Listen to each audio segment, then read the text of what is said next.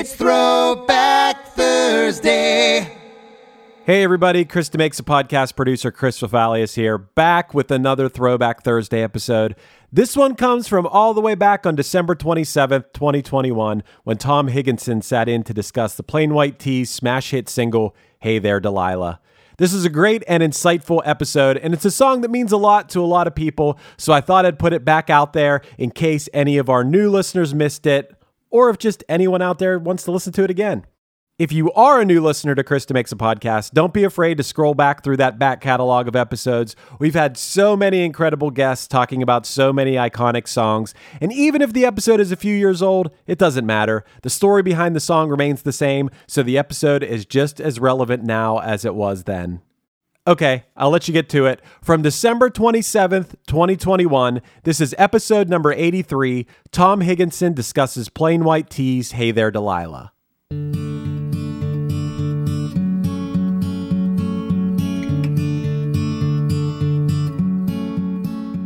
Hey, everybody. Today's guest is Tom Higgenson, lead vocalist and guitarist for the Chicago, Illinois rock band, The Plain White T's.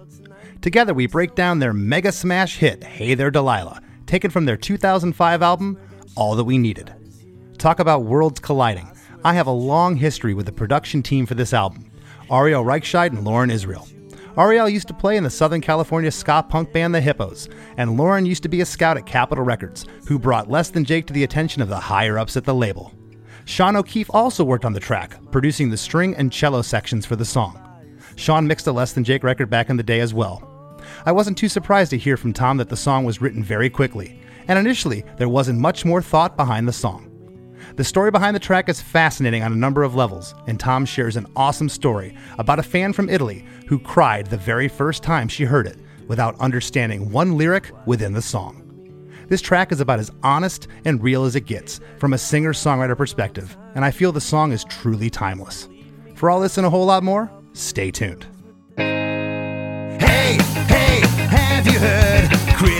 Makes a podcast. Hey, hey, have you heard? Chris DeMakes a podcast. Hey, hey, have you heard? Chris DeMakes a podcast. Hey, hey, have you heard? Chris DeMakes a podcast. Tom, what's happening? What's up, Chris? Good to be here, man. Good to see you. So, uh, where where are you uh, tuning in from right now? Well, okay, so right now I've actually got a crazy week ahead of me. I know this is going to air much later, but uh, right now I'm in Chicago. That's where home base is for me and, and the rest of the guys in Plain White T's. Actually, some guys are are kind of in LA now and stuff. But anyway, I'm in Chicago. Next, in about three days, we're going to Nashville. We're going to be doing some recording in Nashville with Plain White T's, which is very exciting. And then from Nashville, I'm going to New York for one night to see that band 100 gecs. Have you heard them yet? I have not. Dude, no. it's the craziest new shit. I'm so, they're like my obsession right now. They're so good. No, no, no, no, no, no. Anything about me, me, me, me, me, me, me. Anything about me.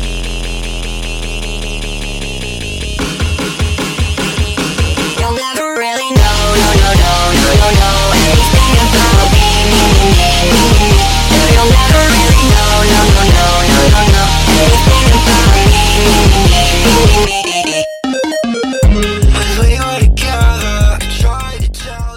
and then I'm going to LA for one day to record a quick song with my side project TLB.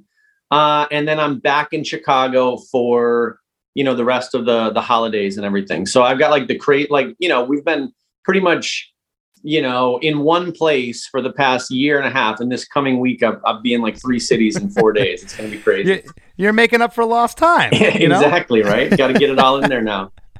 right on. So, uh, the- you know, you guys are from uh, formed as a trio in '97 in, in Lombard, Illinois. The band started out playing uh, local punk shows in Chicago and began to establish itself in the scene. And your debut album, "Come On Over," arrived in 2000. Uh, you self-financed your full-length album "Stop" that was released in 2002 and attracted the attention of Fearless Records. And in 2005, you guys released "All That We Needed," which was the first studio album with a reformed lineup. The album featured "Hey There, Delilah," the song we are going to break down today. And the album was produced by uh, Ariel Rechtshaid, which uh, it's so crazy to me his career, where that Oh, yeah. guy has went. I mean, he was just the guitar player singer for the Hippos, this Right. you know ska punk band from Southern California, where where you know less than Jake had met him as as a young kid, uh, and the album was also co-produced by Loren Israel, which again, worlds colliding here. Loren was the scout that brought Less Than Jake to Capitol Records back in the day. Yeah, I kind of want to talk about that because always back in the day when we were working with Loren, he would talk about you guys and Jimmy Eat World. Those were like his two really Yeah. big, you know, successful bands that he kind of developed or discovered or whatever. And so yeah, I Loren, I mean, I don't know, I feel like everybody eventually like fires Loren or like can't deal with him anymore.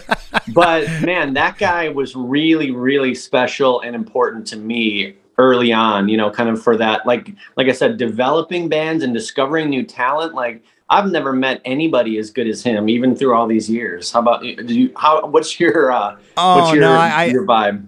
Yeah, Tom, I have the same take on on Loren. He's just uh, you know, eats, breathes, and sleeps music. Just a music lover. Um, gets in there. Uh, he champions a band to the nth degree. He he, he runs it as you know as far as he can, and uh, and he's awesome. He was uh, really pivotal in, in getting my career going. Which when I was digging into this song and I saw his name, him and Ariel, I was like, you got to be kidding kidding me here. You know. Uh, I noticed though that uh, Hey There Delilah was produced by Ariel and Sean O'Keefe is credited. Which again, worlds colliding. Sean uh, mixed the Less Than Jake B is for B sides album that came out Oh, in no 2004. Of course, he's done a bunch of other stuff, Fall Out Boy, uh, Yeah. you know, and all kinds of all kinds of other projects. But um, so Sean was brought in uh, as an extra for just that track. How did that happen? So basically, yeah, obviously Sean's a Chicago guy. So we knew Yeah. Sean. He worked with, you know, Fall Out Boy, who we were buddies with. And he also worked with, I, I mentioned, well, I guess I didn't mention on the podcast, but talking to the producer, Chris, I mentioned DeMar, our drummer. He was in a band called Knockout. And they actually did, that was one of Sean O'Keefe's first records he ever made was for, with, with Knockout. So DeMar knew him, uh, had worked with him before. We knew him just from being around Chicago. And so, yeah, so we made Hey There Delilah. We produced it up with Ariel, but it was just on that record all that we needed. It was just an acoustic and a vocal. Uh, you know, it was very, we kept it very stripped down. And Right. Fearless, after the song kind of started getting popular, this is before, of course, radio and all that stuff. Fearless wanted to do a music video for it because it was kind of, you know, it was like on the front page of MySpace. And it was like kind of, you Yeah. know, seeing all this traction on a very, very grassroots uh, indie level. And so uh, Fearless wanted to make a music video of, of that song. Actually, I shouldn't say that. We polled our My- MySpace fans and we said, What song do you want to see us do our next video for? And it was like 96% Hey There Delilah. Everybody voted for that Wow. song. So, um, so we kind of thought like it'd be fun to, you know, kind of add a little bit of production to the song. So we went in with Sean in Chicago. It was actually just me and Sean, and uh, he hired this amazing cello cellist. Real quick, not to interrupt you, that's where that came in. I was wondering if if Sean had a hand in that, which I, no disrespect to Sean, I thought that was odd. I figured you, you were out in L.A. with some symphony or, or you know, the, uh, so this was after the fact, of course, and that track was a bonus track on the next album, Every Second Counts. Is that correct? Exactly, but the same exact version. So yeah, so Sean did uh he brought this cello player in who was actually it was just one all those strings you hear on Delilah is just one guy. And Wow. um he's actually the same guy that played cello on uh Tonight Tonight by the Smashing Pumpkins. Oh, So he's like a- just a- awesome. A baller local Chicago dude. He was like smoking a cigarette, just fucking jamming and stuff. It was really cool. Wow. And and then we added a little bit of organ and uh, I added a little bit of like a harmony in like the bridge or something. And right. that's it. And then Sean actually mixed the version that you hear. That's the radio version. So Yeah. so that that version we did. Uh, you know, obviously Ariel. Like I said, all he really did was we recorded the acoustic and the vocal. But man, he really like like I sang that thing like eight times. I tried to sing it shitty because I made the dem- I don't know. I don't know how far we want to go into the. Oh, uh, we want to go. We want to go far. I'm going to talk about the demo. So where where was the demo? Because I, I got to be honest, I love this uh, the version with the with the cello and the strings and everything. It's great. I love the harmony you did, but there's something to be said about the just the way that the guitar and vocal only hits you. It's so personal. it feels like you're just sitting across from from you playing the guitar and singing. It's it, it's great. Yeah, well, thank you. So yeah, so real quick, yeah, I'll go back way back to the de- Yeah, to the demo. Um, yeah, like basically, I was I borrowed a buddy of mine. Uh, actually, he's in a band, One Life, who I'm working with on my. I got a little record label going, and his band is on my label now. So it's a weird full circle moment. But you know, go back 20 years basically at this point, and I borrowed my buddy's eight track. It was like a digital eight track. Because all I really knew how to work was a four track. That's all I ever had. So And you're I getting fancy here with the eight tracks. I know, it's, you know, moving up in the world.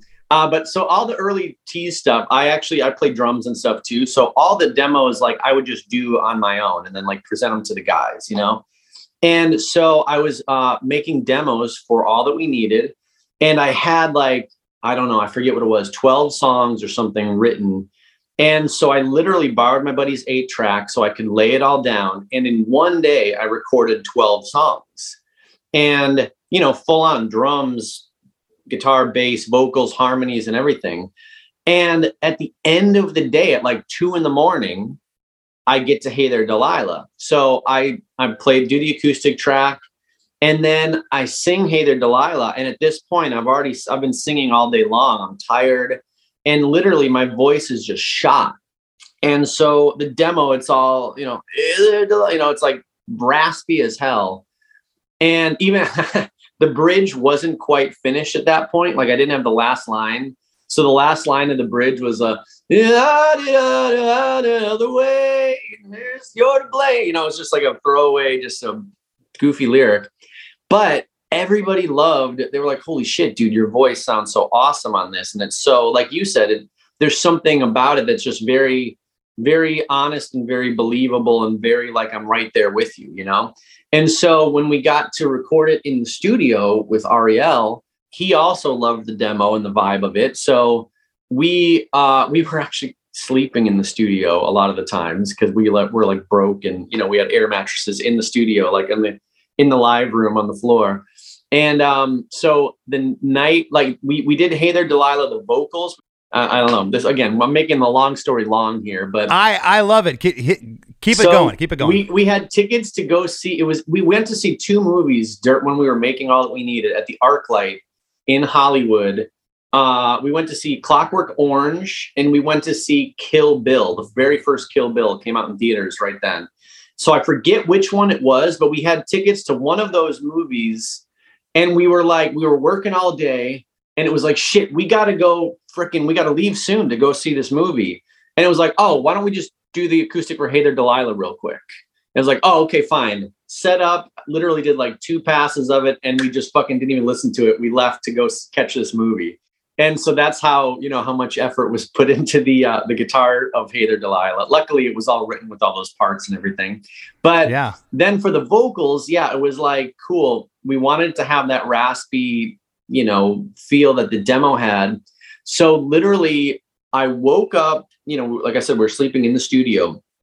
So I woke up, literally rolled out of off my air mattress, and like sang like first thing in the morning without having coffee, without having even drinking water or anything. We wanted it to be really just shitty and raspy and and you know kind of just crazy sounding. And I I did like eight or nine takes, maybe it was even like 12 takes, I forget. But he just ran the song and I did I just sang it over and over again. And yeah, my voice probably getting worse and worse cuz just no water or anything. And yeah, that was it. And then he a few weeks later had comped it and sent us the uh you know the comp of it eh, that that he put together and i honestly i think i might have like welled up a little bit because i was like holy fuck he like he nailed it it sounded so cool and so uh yeah just like you said just so raw and honest so Well, So, a, yeah. cou- a couple a couple things here. So for for the listeners, uh, when, when Tom said, uh, you know, Ariel had comped it, the producer, he had taken the twelve times he sang it and basically went through and picked the picked the parts that were usable and great. Two things. I f- thought you were going to say he actually lifted the demo vocal and put it into Ah. the track. The other thing with this song, it felt like almost that it was cut live, like you were playing guitar and singing at the same time. I'm surprised to hear that the vocal was cut after the guitar was played. This felt like, a, again, it feels so personal, and it almost seems like this song would be hard to play without singing. When I picked up the guitar and I'm playing along with it, it seems like you'd want to sing with it. If that you know makes what's sense. so so funny is it took me a while because I'm you know unashamedly not a very good guitar player. Like you know I can get by, but I'm more of just like a rhythm guy. So yeah, when I first was writing that song, it was kind of hard to like play it and sing it at the same time. You know. Mhm. So at that time, recording it, I don't know. I guess I'd done the demo uh, in pieces as well. You know, I just played the guitar first, and then, like I said, I, I've been making demos for the Teeth forever, just playing one instrument at a time. So I'm just kind of used to like doing it that way. So yeah, so definitely just laid down the guitar, and then a few days later did the vocal. So, you know, you had mentioned that you got the comp back and you listened to it and you said you kind of teared up a little bit. Did you or uh, Ariel or anybody, Loren, did you know it was a hit? Did you know you had something special on your hands? Not a chance. I mean, we knew we had something good, you know, we knew that this was good. We knew that people would well, I guess we didn't know shit to be honest with you, but I thought, you know, from from the even writing the song, even like the shitty demo with the vocals that weren't even finished, like people were like like, you know, our our group of friends and stuff were like this song is really like like dude, this like of course they're like our friends and they love everything we do but it was like a thing where it was like whoa this one you know it was kind of like everybody just kind of kind of gravitated to that a couple of our buddy one of my buddies who's like not a music guy at all he was like you better be ready to play this song every day for the rest of your life the first time he heard it so it was like He, he, you know it, he was right. yeah, no shit. I mean, little did, and, and my grandpa also, when he heard it, also said this sounds like a hit, and also not a music guy at all, but just like he could he could hear it, you know. I have Um, total goose total goosebumps right now. You tell me that story. It is so awesome, and, and, I'll, and I'll tell you I'll tell you why. You know, in my circles, you guys were always revered. The band, Plain White T's, great band, great songs. You kind of were pop, kind of rock, had some punk elements. You know, you're from Chicago. You played with every band that that, that I've ever ran with. and the first time I heard this song, I was like, what?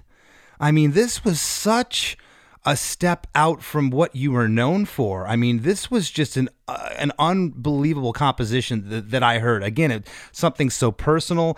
It it's folky, but uh, I'm going to use the word grown up. I hate saying mature, but I mean, this was just this was this was next level f- for your band. Well, thank you. Yeah, and I mean, honestly, it was no different than the other ones when I was writing. You know, writing it was just along with all the other songs. You know, it's just another Yeah. song I wrote. But yeah, I don't know what the fuck. I wish I knew what that magic ingredient or like what I, you know, what I was drinking that day or you know whatever the hell it was. I mean, you know, because you could say like, oh, is uh, uh, of course a lot of people ask through the years, is Delilah a real girl and all that stuff, and she totally is, but she was just some random girl that I kind of met one night and like thought was really cute, so I wanted to write her a song. You know what I mean? It was like nothing like I don't know. You know what I mean? Like you meet Like, a girl, like a, like a lover, like a lover broke your heart or something. Right. It or- wasn't like anything deep. It was just literally like the smallest little interaction. But like it was that right. Like I had the guitar part of Hey There Delilah. I was actually trying to figure out there's a Red Hot Chili Pepper song called Cabron.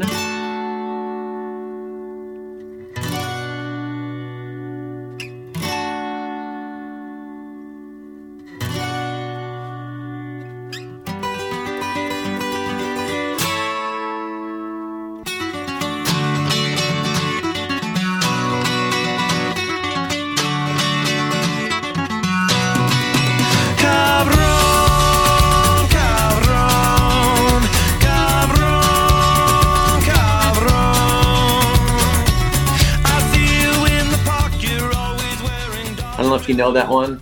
And it's just this. And I was like messing around with it and I just totally like, you know, again, I'm not a great guitar player. So I was trying to just mess with the chords and I like hit the wrong chord, like that second chord of Delilah. was like an accident. And I was like, oh, wait, that kind of sounds cool. And so then I just kind of made my own little part and it was like, oh, this is nice.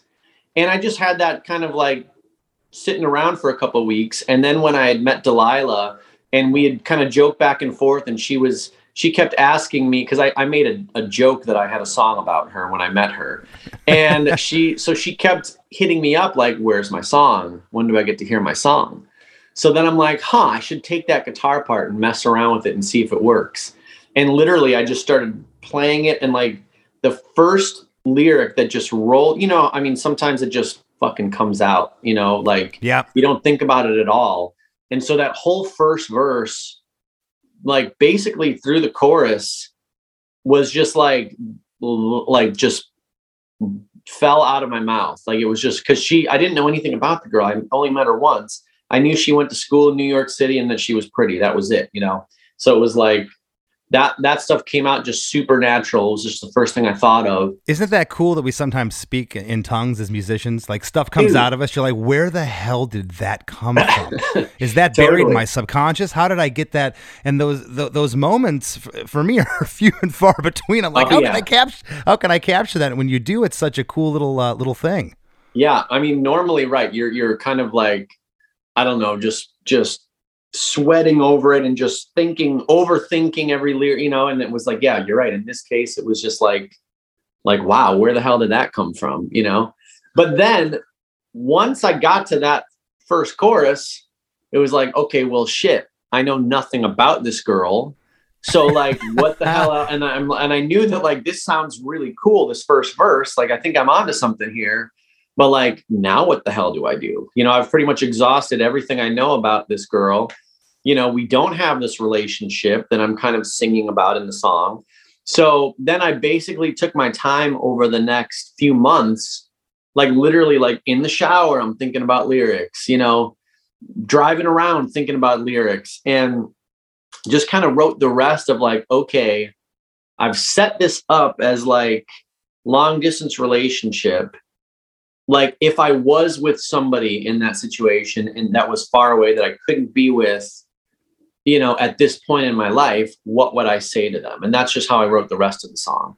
That that's awesome. No, I I was going to say a moment ago that you, when you mentioned your grandfather, that would almost be a gauge for me as a real young songwriter. to Go, ooh, gran- my parents and my grandpa like it. Nah, I, I'm I'm going to scrap this one. but the, but the fact that your grandfather, I mean, this song is universal to to a, a, newborn young child to a hundred year old person. It, it is it is digestible in that way, but not from a standpoint. There's sometimes you write songs like that. It's like, oh, that's their sellout song, or that's just a you know they were trying to be cute here. But there's just something real and honest about this that just can appeal to anybody. I think that's that's some of the magic and, and the allure of the track. Um, the song is three minutes and fifty two seconds. I, I don't know if this is an actual term in music, but the guitar, uh, I wrote down that, that it's pedaling throughout the song.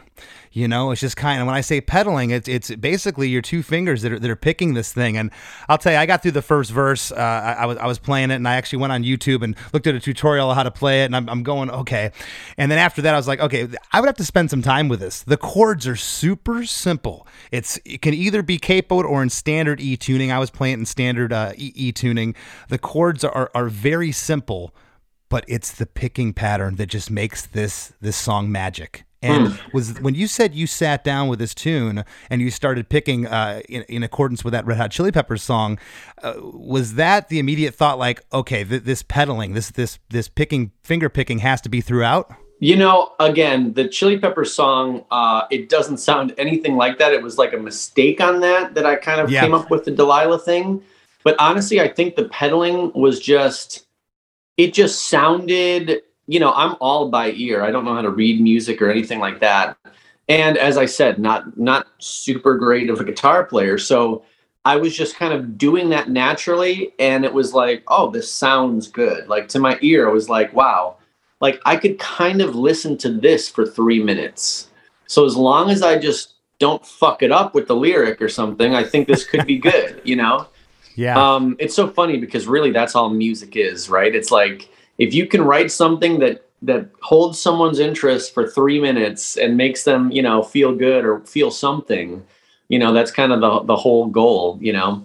Um, so yeah, just the music alone, it just felt nice and it felt unique and it felt uh, it felt good. So so yeah, Yeah. Well, it, it, it is unique and it does feel good. And the song's closer to four minutes, but it doesn't feel like it. It's three minutes and 52 seconds. Doesn't feel like it.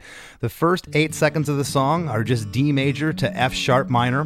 That happens twice. And uh, the nine second mark, we're into verse one. And Hey there, Delilah, what's it like in New York City? I'm a thousand miles away, but girl, tonight you look so pretty, yes you do. Times Square can shine as bright as you. I swear it's true. Tom, I'm, I'm, I'm calling this verse one, but there's kind of a pre chorus here. And I want to talk to you uh, about that and get, get your thoughts on that. I'm calling it a verse and a pre chorus. I'm going to read the whole thing. Hey there, Delilah. What's it like in New York City? I'm a thousand miles away, but girl, tonight you look so pretty. Yes, you do. Times Square can't shine as bright as you. I swear it's true. And on the yes, you do line, that's where I'm saying the pre chorus. Because every time that happens, the melody changes. Uh, so the argument could be made this is a pre chorus. The melody changes and the chords change here to B minor, G, A, B minor, back to A. So do you consider it all one verse or is that like the pre chorus? So I consider it a verse, but it is interesting because right, you kind of get two lines with over the same chords and the same melody, Yes. and then it goes somewhere else, which you would think is a would be going to a different section, but then it just comes right back to the to the D to for the you know for what I'm calling verse two. again is that next part verse two or is that still verse one? You know I don't know. I'm I'm calling that verse two. I'm saying you know verse verse one was up to that point where I'm calling the pre-chorus because it, it it really is a departure there, and it almost right there could have went into a chorus. You know, dude, I've all of all the years, I've never thought about that fact that the verse that Yeah. it goes it goes somewhere, you know, "Hey, there's a lot of- girl, tonight you look so pretty, yes you do.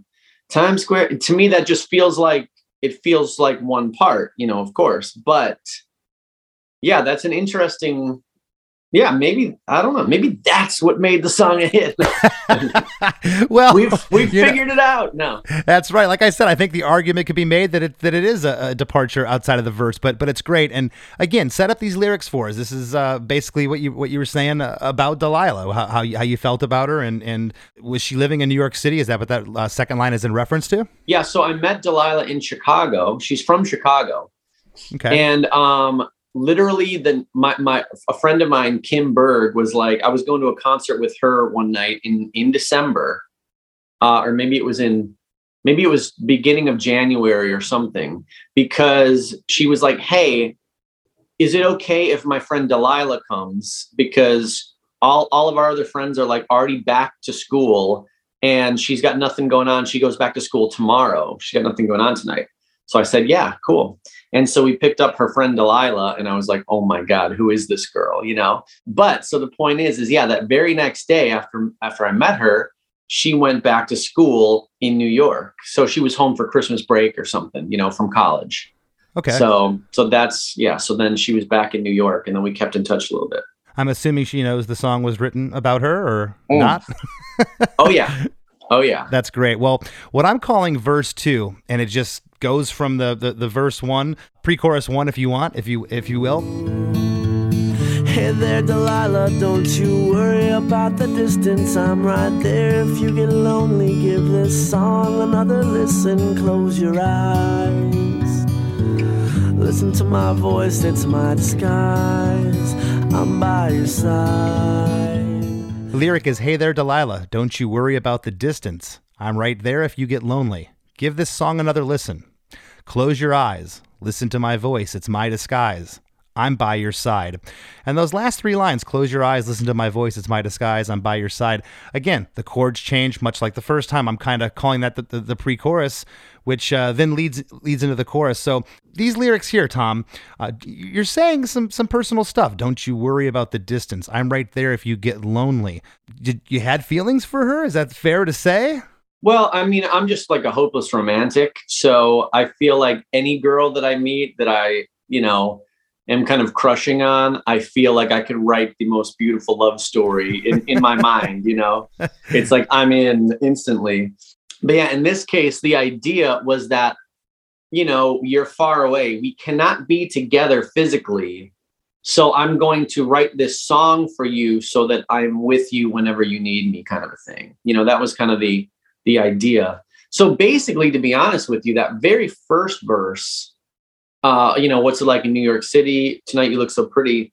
That was really the only real like, okay, this is for Delilah and Uh-huh. kind of all of the I, I I do say and towards the end of the song two more years you'll be done with school so I do reference that again towards the end but like the actual girl you know but like everything else all the other details are more almost about like me and my life right like I'm gonna pay the bills with this guitar I'll every simple song I wrote to you like you know it's like all more about where I was in life than about the girl.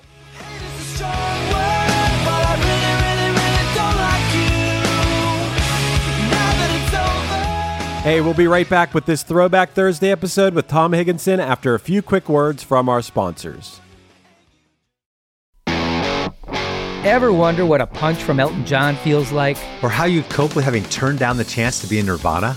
Or what signal Keith Richards gives when he wants you to get the hell out of his hotel room? Fans of Too Much Effing Perspective don't have to wonder because they've heard these exact stories and a jillion others on our podcast. I'm Alex Hoffman, former tour manager for Radiohead. And I'm musician and comedy writer Alan Keller. On the TMEP show, we get guests like Nancy Wilson from Heart, Jeremiah Fraites from the Lumineers, and Modern Family's Julie Bowen to tell us things they may have only shared with their therapist, clergy, or a TMZ stringer. So join us on Too Much Effing Perspective. That's E F F I N G Perspective, the only podcast you crank up to 11.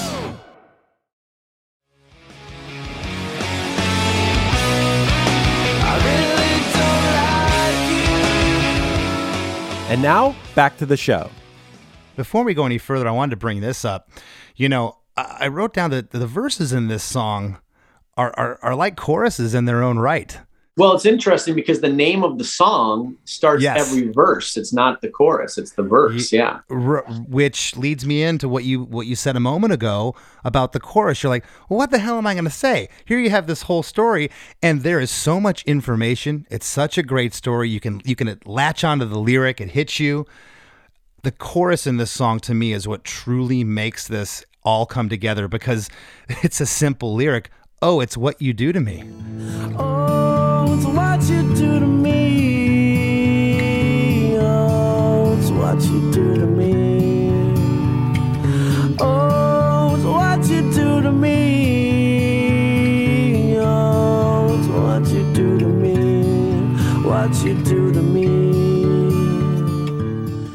can't understand that and get that? Who hasn't felt that? You tapped into that that perfect lyric there. The story's all built around that. And uh, at 46 seconds, we're into this chorus.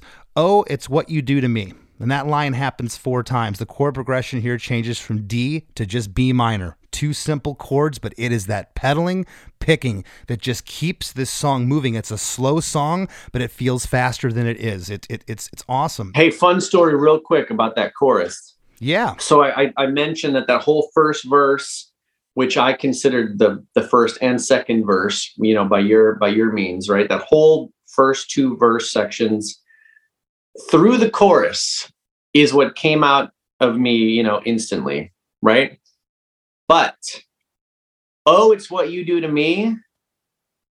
Completely throwaway. I was like, I'll write, I'll write a real line for that later.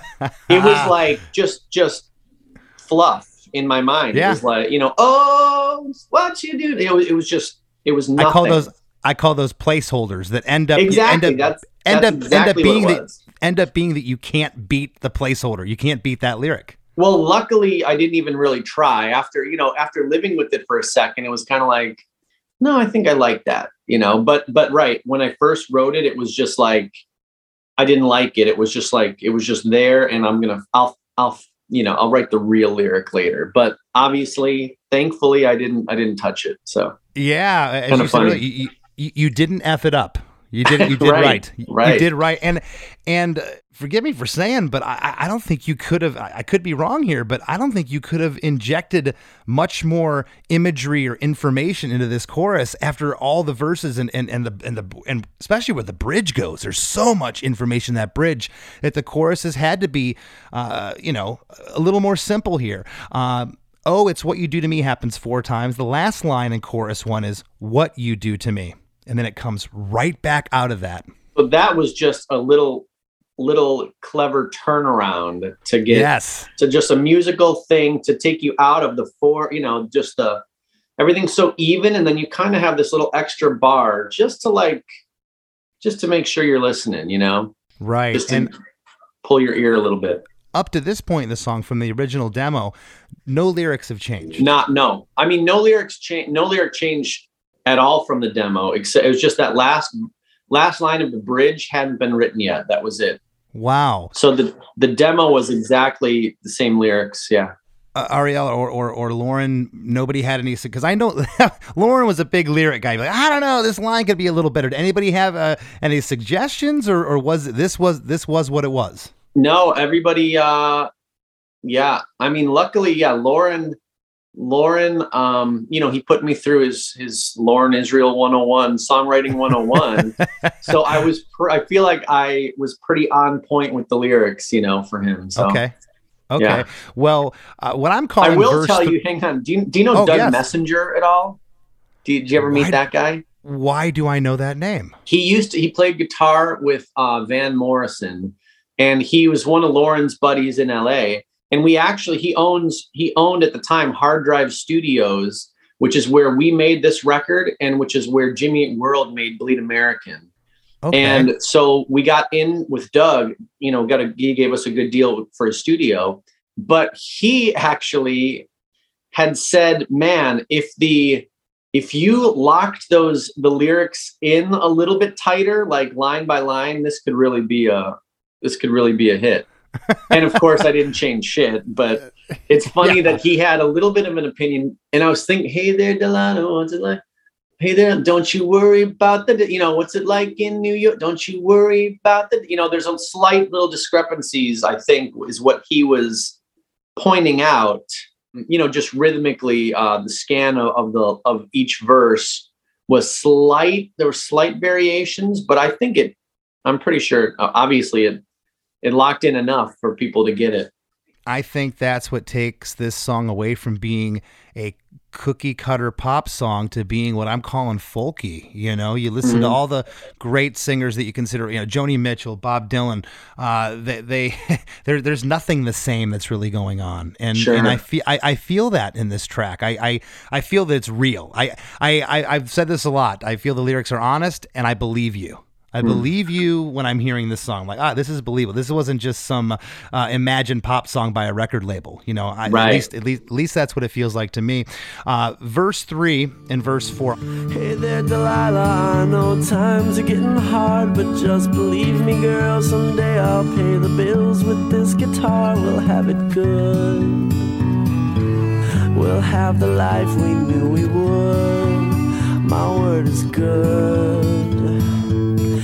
There, Delilah. I've got so much left to say. If every simple song I wrote to you would take your breath away, I'd write it all. Even more in love with me, you'd fall. We'd have it all. They're interjected with pre-chorus three and four, but we're just gonna call them verses. Yeah, I Uh, don't believe I don't buy your pre-chorus theory, but I'll I'll, I'll let you have it. You know what? We're gonna no. You're not gonna let me have it. It's your song. This is verse three and verse four is no pre-chorus, but the you go. verses the verses do change with with the chords there. But uh, uh, we're we're back to the verse uh, progression here, which is uh, the D major to F uh, sharp minor. Hey there, Delilah. I know times are getting hard, but just believe me, girl. Someday I'll pay the bills with this guitar. We'll have it good. We'll have the life we knew we could. My word is good. Hey there, Delilah. I've got so much left to say. If every simple song I wrote to you would take your breath away, I'd write it all. Even more in love with me, you'd fall. We'd have it all. And, you know, you're talking about someday I'll pay the bills with this guitar. It's almost self-deprecating, but uh, also uh, you're sure of yourself.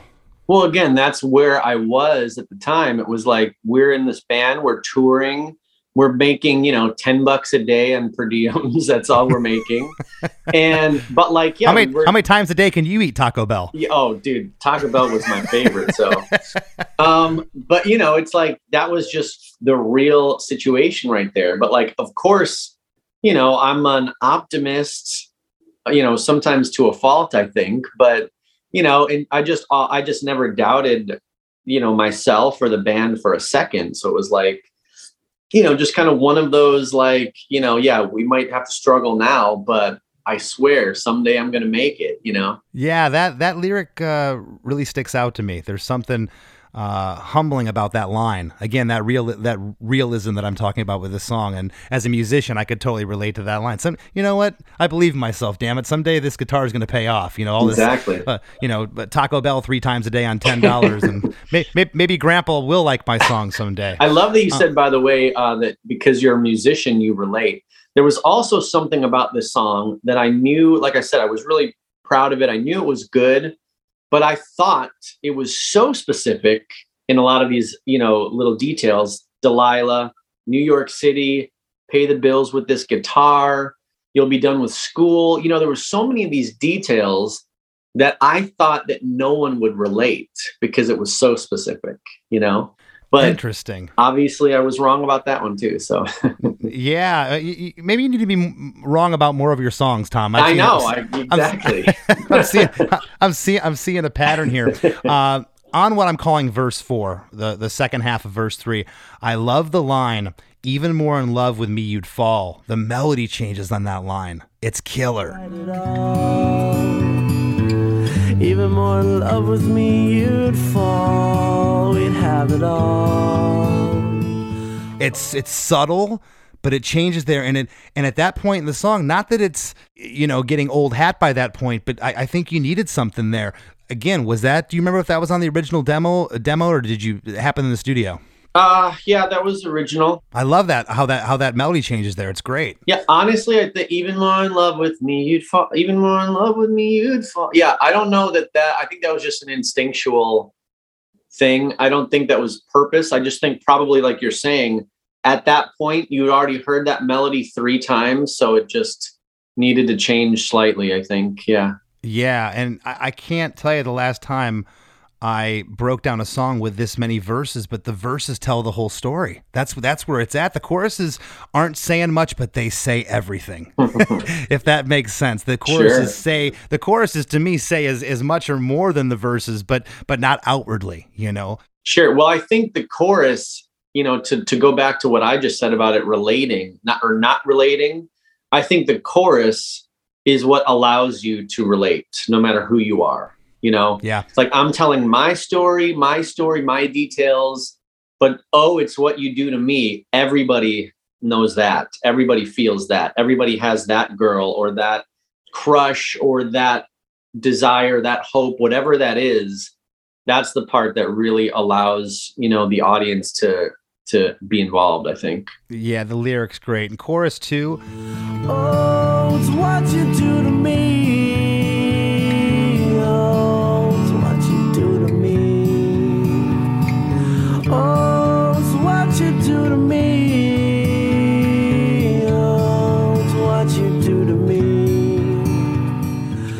four times in a row. Oh, it's what you do to me. And the turnaround isn't here on this chorus. The last line, what you do to me, isn't here, uh, which is really cool because it's such a great setup when it lifts on that G chord. And now we're in the bridge. And this is a pretty long bridge. so much information here, but not long in a bad way where it gets it gets arduous. It's perfect. A thousand miles seems pretty far, but they've got planes and trains and cars. I'd walk to you if I had no other way. Our friends would all make fun of us, and we'll just laugh along because we know that none of them have felt this way. Delilah, I can promise you that by the time we get through, the world will never ever be the same,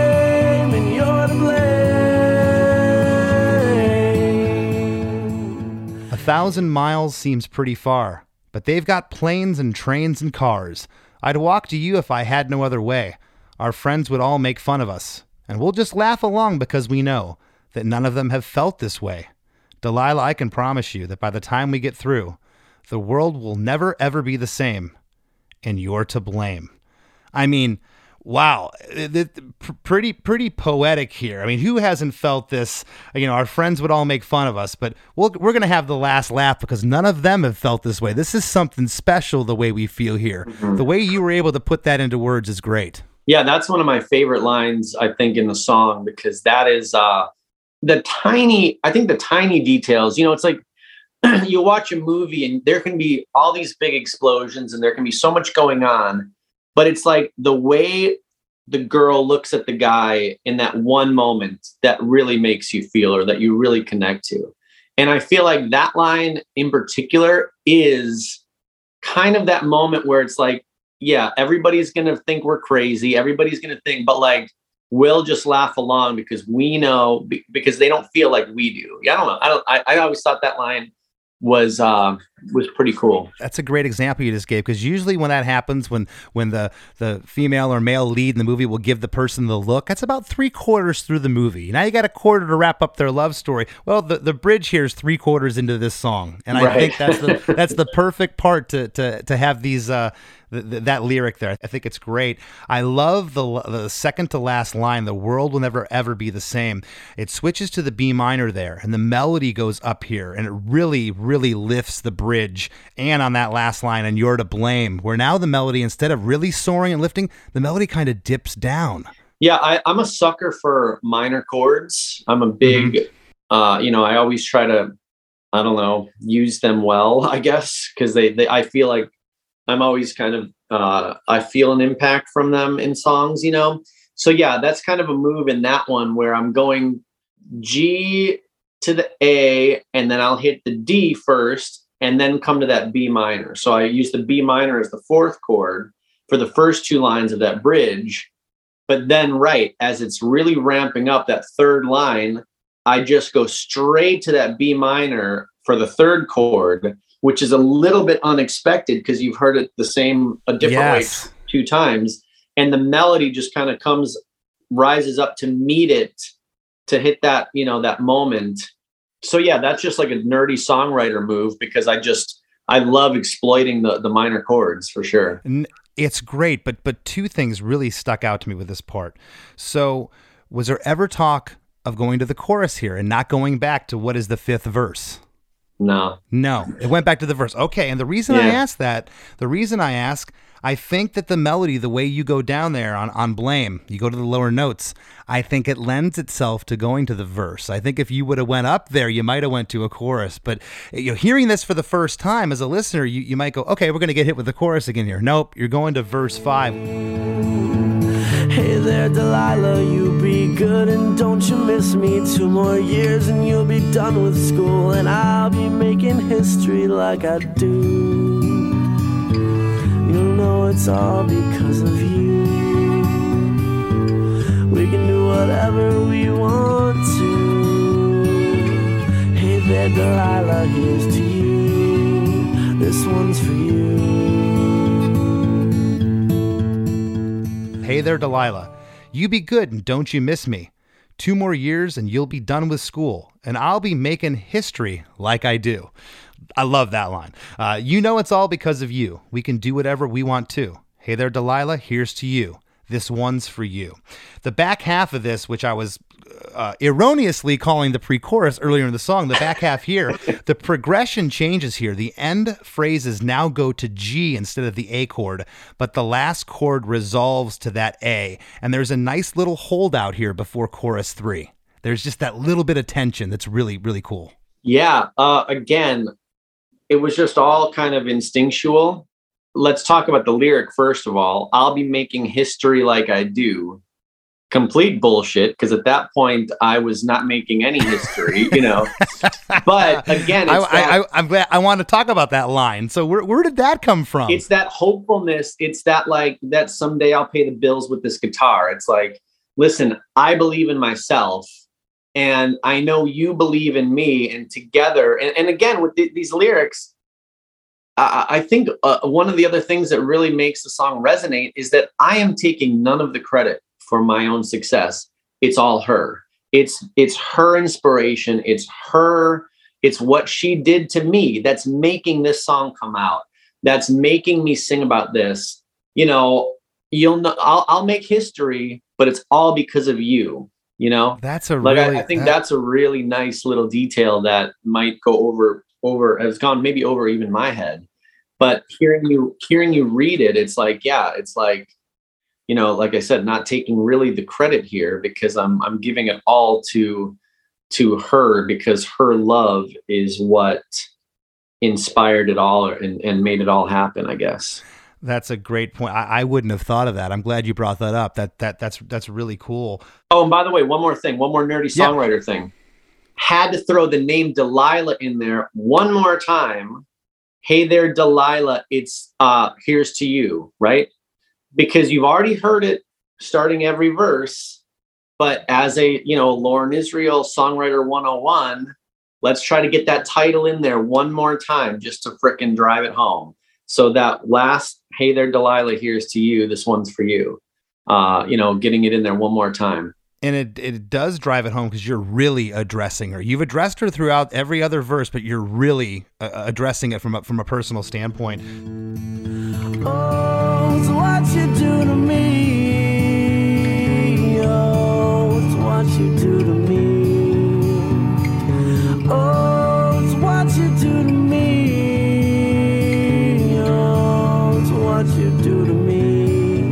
What you do to me. Oh,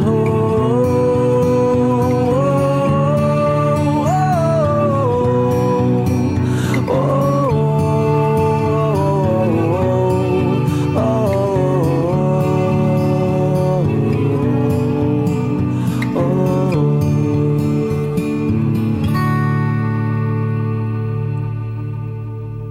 Chorus three, four times. Oh, it's what you do to me. But much like chorus one, we get the other line, what you do to me, that happens here. The same chord progression, D to B minor, uh, is happening now with the whoa-ohs at the end. And the melody line is loosely mimicking the melody lines uh, of, of the rest of the chorus.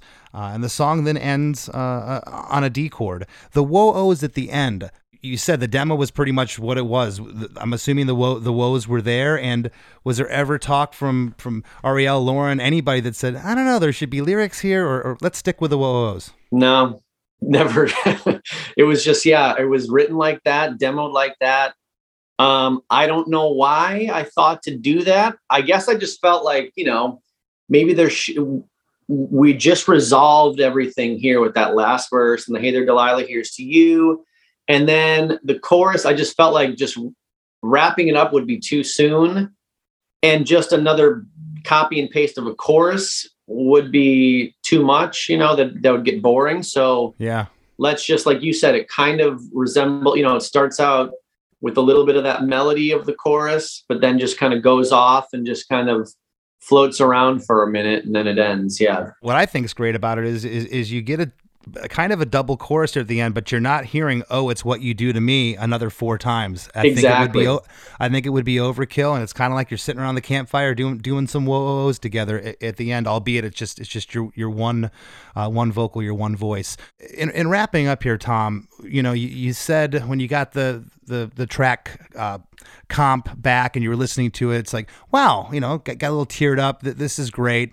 Uh, then, then you were starting to get friends of yours that weren't uh, really musically uh, inclined, starting to tell you, you know, I, I think there's something here. When did you have your oh crap moment? You're like, man, this is happening. This I I have a hit single here. so you know what's funny so we put the we we put the song out we made the video for it like i was saying and we added the strings and everything like that and, and the song was like really bubbling up like we went and toured with uh Hellogoodbye in the uk our first time ever over in the uk we didn't even have our music available yet over there because fearless was still a really small label back then Sure. but we would like play our set. It would be super fun. And then we play Hey There Delilah towards the end, and the whole crowd would be singing along. And we're like, how the fuck do you know this song? It's not, you know, just from like MySpace or the internet or people sharing it or whatever. It was getting, a, it was spreading on its own, which, you know, that's magical when something like that happens. It was going, you know, viral before that was even a thing, I guess, you know? Yeah. And so uh, that was kind of like the hint of like, oh, maybe, you know, this song has some legs or something. But fun story. So you mentioned it was uh, it was on our Hollywood Records debut. So we went, we sold a bunch of records on Fearless, and then we got upstreamed to a major label, Hollywood Records, for our next album. And the funny thing is, is we actually recorded and put out that album every second counts without hey there delilah because that was just like the song off the last album you know? And we we had our single hate. Hate is a strong word but i really really really don't like you. That was the first single our first major label single. And that did really well on alternative radio. It was climbing the charts. We played in la the head of the label at the time which was this guy bob cavallo who is just a such a badass he managed prince and yeah, that's that's Rob Cavallo's father. yeah, exactly. Yep. Yeah, yeah, So legendary. super badass. He came to see us. You know, we play hate. Everybody's freaking going off. He's all s- sitting in the back, all proud, like, yeah. And then we play Hey There Delilah.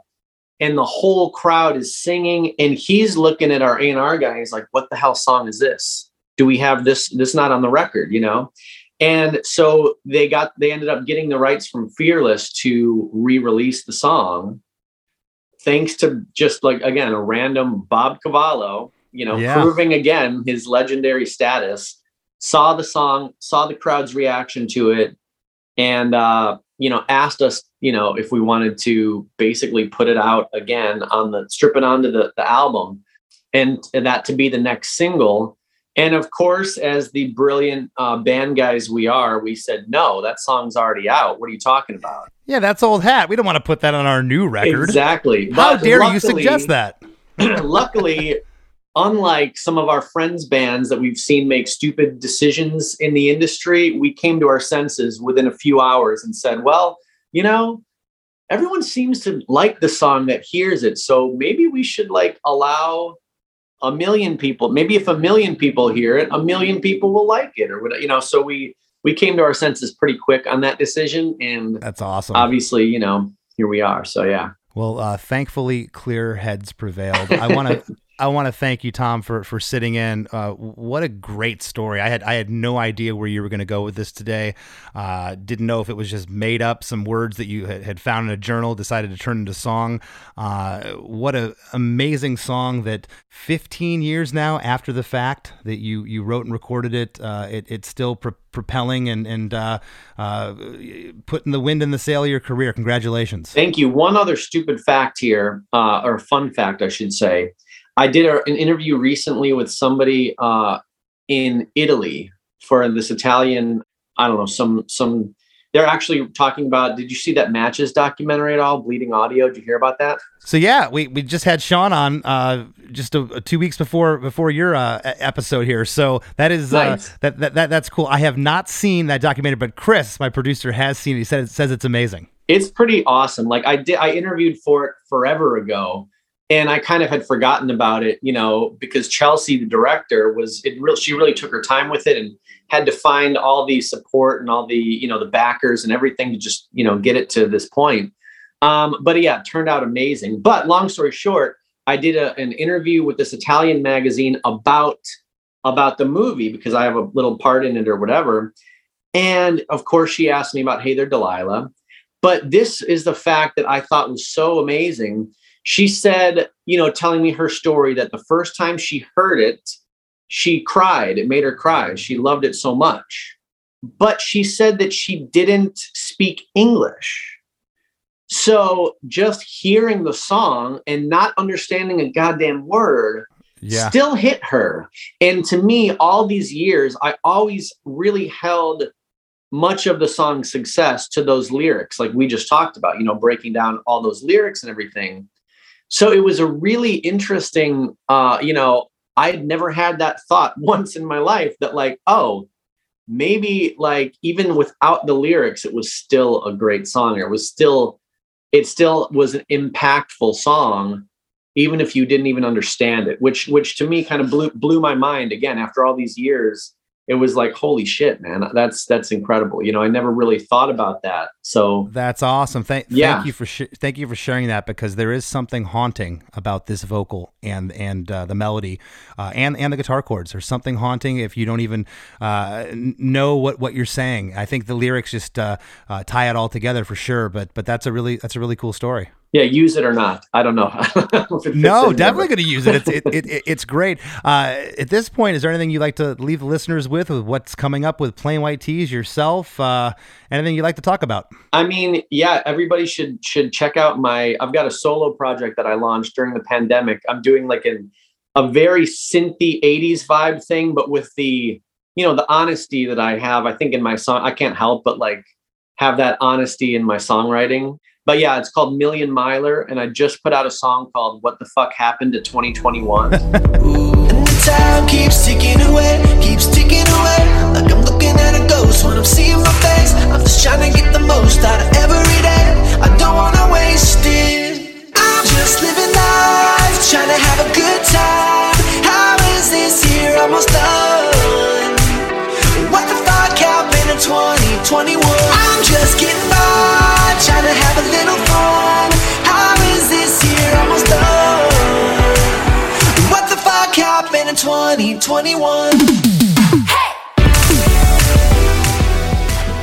so very relatable uh, as well. Uh, so everybody go check that out. And yeah, I've, I started up a record label, so I feel like you know that's something that people should check out and, and look into. I'm helping produce and develop, you know, much inspired by people like Loren Israel and and you know that kind of discovered us and developed us when we were young. Uh, just trying to pass that forward and you know find new artists and help produce stuff and and put their stuff out. So that's called Humans Were Here. So I would say, yeah, check out Million Miler, Humans Were Here, and yeah, and like I said, Plain White T's. We're about to go record some new stuff in Nashville next week. So new stuff coming next year from the T's as well. Awesome, Tom. Well, man, again, thanks for sitting in and congratulations on all your success and continued success. Thank you, man. Yeah, this was really fun. Thanks for. I, I love hearing you read the lyrics. It was like I, I could kind of hear them in a different way. You know, just kind of sitting back and listening. That was really cool. Easy as one, two, one, two, There's only one thing to do. Three words for you. I, I love you. There's only one way to say those three. I hope you all enjoyed that Throwback Thursday episode. Don't forget to scroll back through the back catalog. There are a lot of amazing episodes for you to check out. And if you really love Chris DeMakes a Podcast, head to ChrisDeMakes.com and sign up for our supporting cast, where you'll get instant access to another giant back catalog of episodes of The After Party. It's a really good podcast as well. I promise. Plus, you'll be supporting this show, which I know you love. Okay, thanks everybody. We'll see you on Monday with a new episode. two, one, two, There's only one. Three for you. I, I love you. There's only one way to say those three words. and That's what I'll do. I, I love you. What's up, everyone? This is Jay Reason, I want to let you all know that Diablo's Den Podcast is now part of the Sound Talent Media family. Listen in as me and the one and only Danny Diablo, aka Lord Ezec, interview artists from the hardcore punk, metal, hip hop scenes and beyond. We have conversations with guests like actor Peter Greene, DJ Muggs from Cypress Hill, LA street photographer Estevan Oriol, Jimmy G from New York City's legendary Murphy's Law, and pro wrestler Vampiro, to name a few. If you're a fan of good discussions and lots of laughs, tune in and join the fun. Hi, this is Paul Phelps, And this is Monica Strutt. and we're from the Daily Music Business Podcast. We're joined by a number of other really great hosts in creating daily content with great advice for independent musicians just like you. That's right. We put out episodes daily on all topics from music marketing to branding, advice on signing with a manager and label, and anything else you need to uplevel the business side of your music career. We've got it covered. Subscribe to the Daily Music Business Podcast today on your favorite podcast catcher. Subscribe today to the Daily Music Business Podcast on your favorite podcast platform.